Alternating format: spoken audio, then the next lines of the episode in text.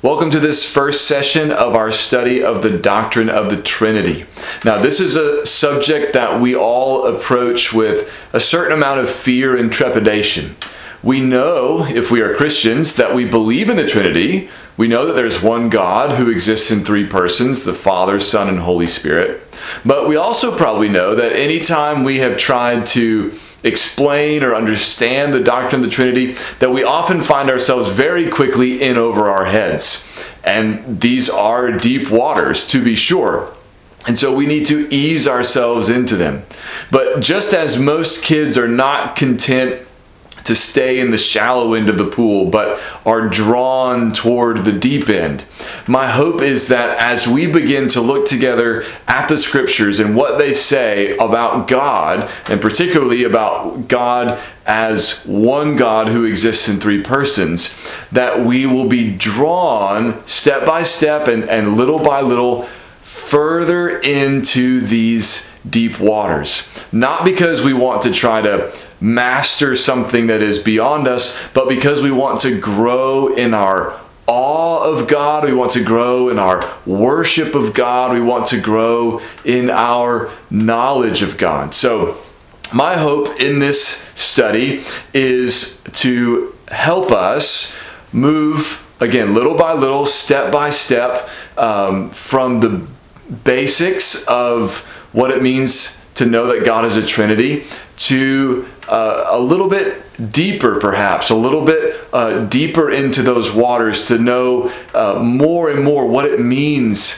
for God to exist as Father, Son, and Holy Spirit, and to exist eternally in three persons and yet remain one God.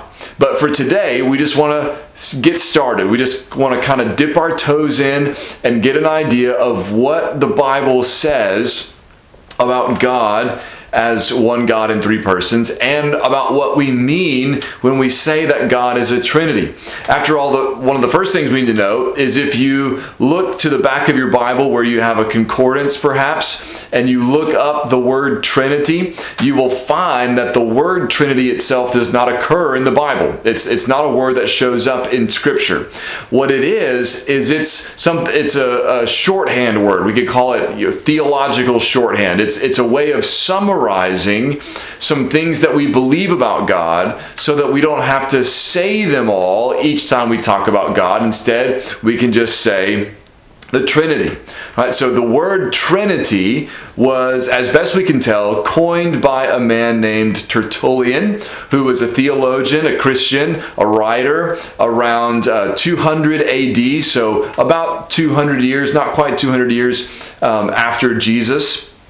And he's the first one that we know of who used the word Trinity. And the word just, again, summarizes what we believe about God being one God who exists in three persons. So think, think about the word Trinity like this. At the beginning, it has the the word, the prefix tri, right, which stands for three, like a tricycle has three wheels.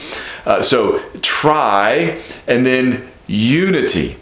Unity meaning one or oneness, right? So the word Trinity reminds us that God is three in one. One God who exists in three persons. That's what that word is for, to, to summarize that so that we don't have to say every time we talk about God, well, I'm talking about the God who is one God, but who exists in three persons. Instead, we can just say, I'm talking about the Trinity, the triune God, right? The God of the Bible.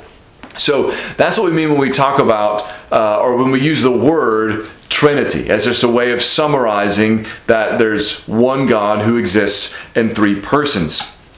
Um, and we also want to emphasize here, here at the beginning, remind ourselves here at the beginning, that those three persons are distinct. Right? The Father is not the Son, and the Son is not the Spirit, and the Spirit is not the Father.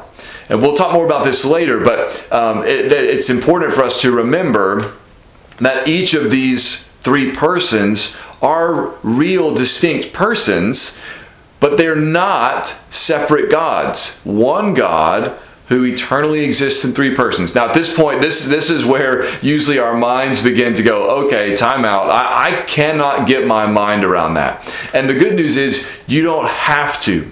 We don't have to fully understand how this is possible. How is it possible for God to be one God and yet exist in three persons? we don't know fully how to wrap our mind around that because there is nothing else in the world really like that because God is unique. There's only one God, and only God is the one God who exists in three persons. And because he's God, he's the creator, he's the the one who has always existed and will always exist, the eternal one, and we're just creatures who've been made by him it should not surprise us or even bother us that we can't fully get our minds around what it means for God to be God, what it means for God to be a Trinity. So we know that God is one God, and this is, this is how uh, sometimes people will, will summarize the, the doctrine of the Trinity with these three statements. We know that God is one God, and we know that the Father, the Son, and the Spirit are all three fully God. And we know that the Father is not the Son, and the Son is not the Spirit, and the Spirit's not the Father, and so on. They're all distinct, right? and they're all God, and yet they're not three gods, there is one God. That's what we mean by the doctrine of the Trinity. Again, we don't have to be able to fully wrap our minds around how that works or how that could be. We just know that that is. That's just what God has shown us about Himself. Now, the next thing I want us to notice is I just want to give you a taste of how fully Trinitarian the Bible is. Now, of course, in the Old Testament, the Trinity was not fully revealed. There are some hints, and we'll probably look at some of those later. Uh, there are some hints about the Trinity in the Old Testament, but we're not made fully aware of the Trinity until the New Testament.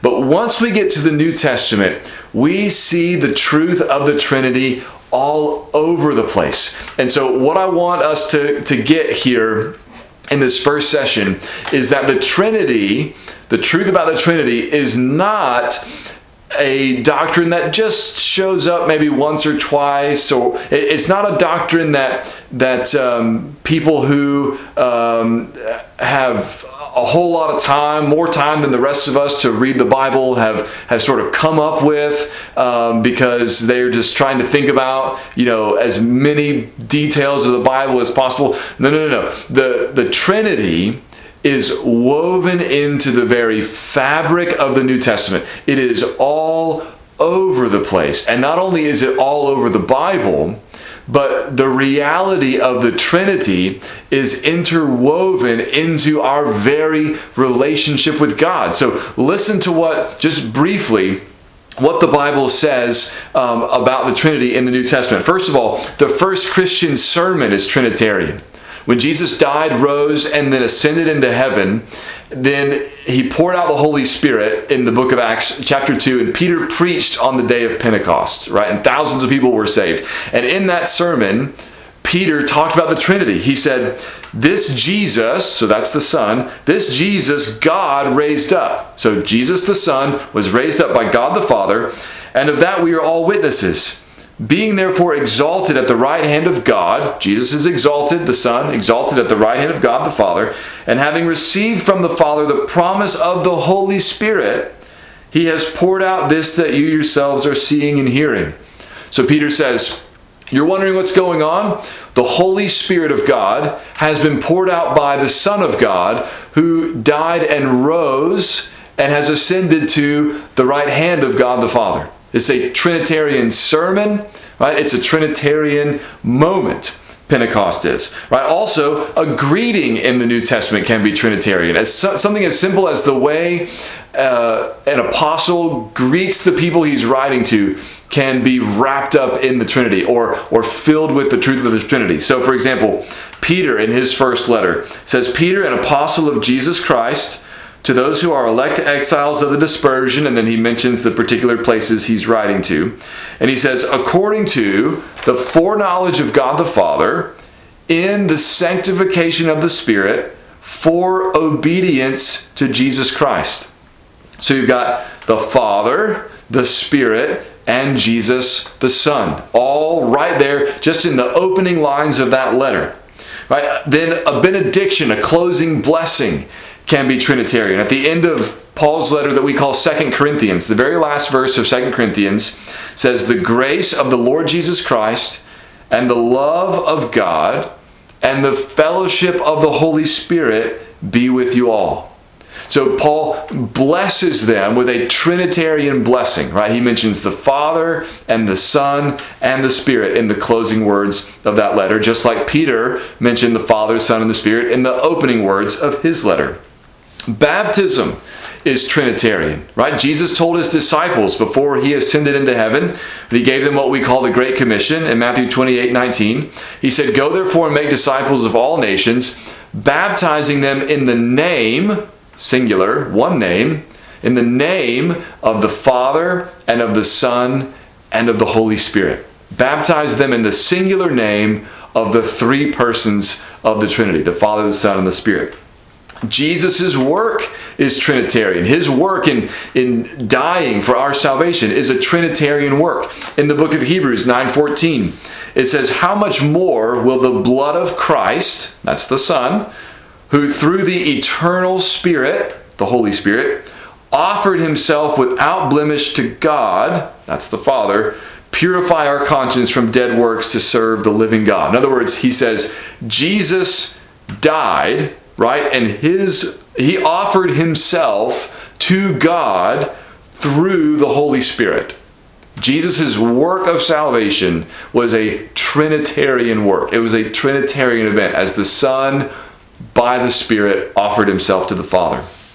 Our salvation is Trinitarian. In Ephesians 1, Paul describes our salvation this way He says, Blessed be the God and Father of our Lord Jesus Christ, who has blessed us in Christ with every spiritual blessing in the heavenly places, even as He chose us in Him before the foundation of the world, that we should be holy and blameless before Him. In love, He predestined us for adoption to Himself as sons through Jesus Christ, according to the purpose of his will, to the praise of his glorious grace, with which he has blessed us in the beloved. In him, that is, in Christ, we have redemption through his blood, the forgiveness of our sins, according to the riches of his grace. And then a few verses later, he says, In him, that is, in Jesus, you also, when you heard the word of truth, the gospel of your salvation, believed in him, were sealed with the promised Holy Spirit who is the guarantee of our inheritance until we acquire possession of it to the praise of his glory. So, all through there, he's talking about the Father and the Son, and he talks about the Holy Spirit. All three involved in our salvation. He blesses the God and Father of our Lord Jesus Christ, and he says it's the Father who chose us in Christ, and it's in Christ that we have redemption through Jesus' blood, through his death. And when we heard about Jesus' death and believed, then we were sealed with the Holy Spirit. So the Father, the Son, and the Spirit are all at work in our salvation. When we talk about spiritual gifts, we often associate spiritual gifts, particularly with the Holy Spirit, and that's right and good, but spiritual gifts are also Trinitarian. Paul says in 1 Corinthians 12, 4 through 6, he says, Now there are varieties of gifts, but the same Spirit. And there are varieties of service, but the same Lord. And there are varieties of activities, but it is the same God who empowers them all and everyone. What Paul is doing there is he's he's saying the same thing three different ways, right? He says there are varieties of gifts, varieties of service, varieties of activities. That's three ways of saying the same thing. And then he says, but the same Spirit, the same Lord, and the same God who empowers them all and everyone. There also, he's saying the same thing three slightly different ways. First, he refers to the Spirit. Then he refers to the Lord, which is Jesus, and then he refers to God, the Father. It is the same God, the one God, who exists in three persons Father, Son, and Spirit, who empowers the spiritual gifts that the Spirit gives to believers. So spiritual gifts are Trinitarian. Our access to God is Trinitarian. Paul says in Ephesians 2:18, "For through him, that is Christ, through him, we both have access in one spirit to the Father. So it's in Christ through the Spirit that we have access to God the Father. Our access to God is Trinitarian. Our unity is Trinitarian. Just a couple more here. Right, I want you to see how pervasive this is, how, how this fills uh, the whole New Testament. Our unity is Trinitarian. Ephesians 4 4 through 6 says, There is one body and one spirit. Just as you were called to the one hope that belongs to your call, one Lord, one faith, one baptism, one God and Father of all, who is over all and through all and in all. So he says there's one Spirit, one Lord, one God and Father of all, right? There's one Trinity, in other words. One Holy Spirit, one Son, one God the Father. There's one God who exists in three persons, and our unity as Christians is in Him. We all worship the same God. We're all saved by the same Savior, the Son, the Lord Jesus Christ. We are all indwelt by the same Holy Spirit. Christians are all in that sense, right? We're all Trinitarians. We're all saved by the Trinity. We all worship the Trinity. We are united in the Trinity, right? We we all affirm, we all confess, we all believe in the one God who exists in three persons Father, Son, and Holy Spirit. Uh, we all uh, have been saved through the work of the Father, Son, and Spirit. The Father chose us, the Son died to redeem us, and the Spirit has come to indwell us. Right? It was the Son, right, who secured our salvation through his death and resurrection. But that doesn't mean he was isolated from the Father or the Spirit. The Father, Son, and Spirit were all involved, are all involved in our salvation. Our salvation is Trinitarian, our unity is Trinitarian, and then finally, Jesus' parting words to his disciples were Trinitarian. As Jesus prepared to leave his disciples, as he prepared to go to the cross and he gave them final instructions on that night before he was crucified, he said, I will ask the Father, this is from John 14, I will ask the Father, and he will give you another helper to be with you forever, even the Spirit of truth, whom the world cannot receive, because it neither sees him nor knows him. You know him, for he dwells with you and will be in you. And then just a little bit later, he says, But the Helper, the Holy Spirit, whom the Father will send in my name, he will teach you all things and bring to your remembrance all that I have said to you. So Jesus says, I'm leaving, but I'm going to ask the Father, and He's going to send you the Holy Spirit. And the Holy Spirit, the Father is going to send in my name, and the Holy Spirit's going to remind you all the things that I've said to you. Right? Again, this is this is Trinitarian talk. This is Trinitarian work. Jesus is telling them, right, that the Father and the Son and the Spirit right, are all a part of what is going on, right? Jesus is leaving. He's going to die and rise and ascend back into heaven, but he's not going to abandon his disciples. He's going to ask the Father, who is going to send them the Holy Spirit to dwell with them and to dwell in them.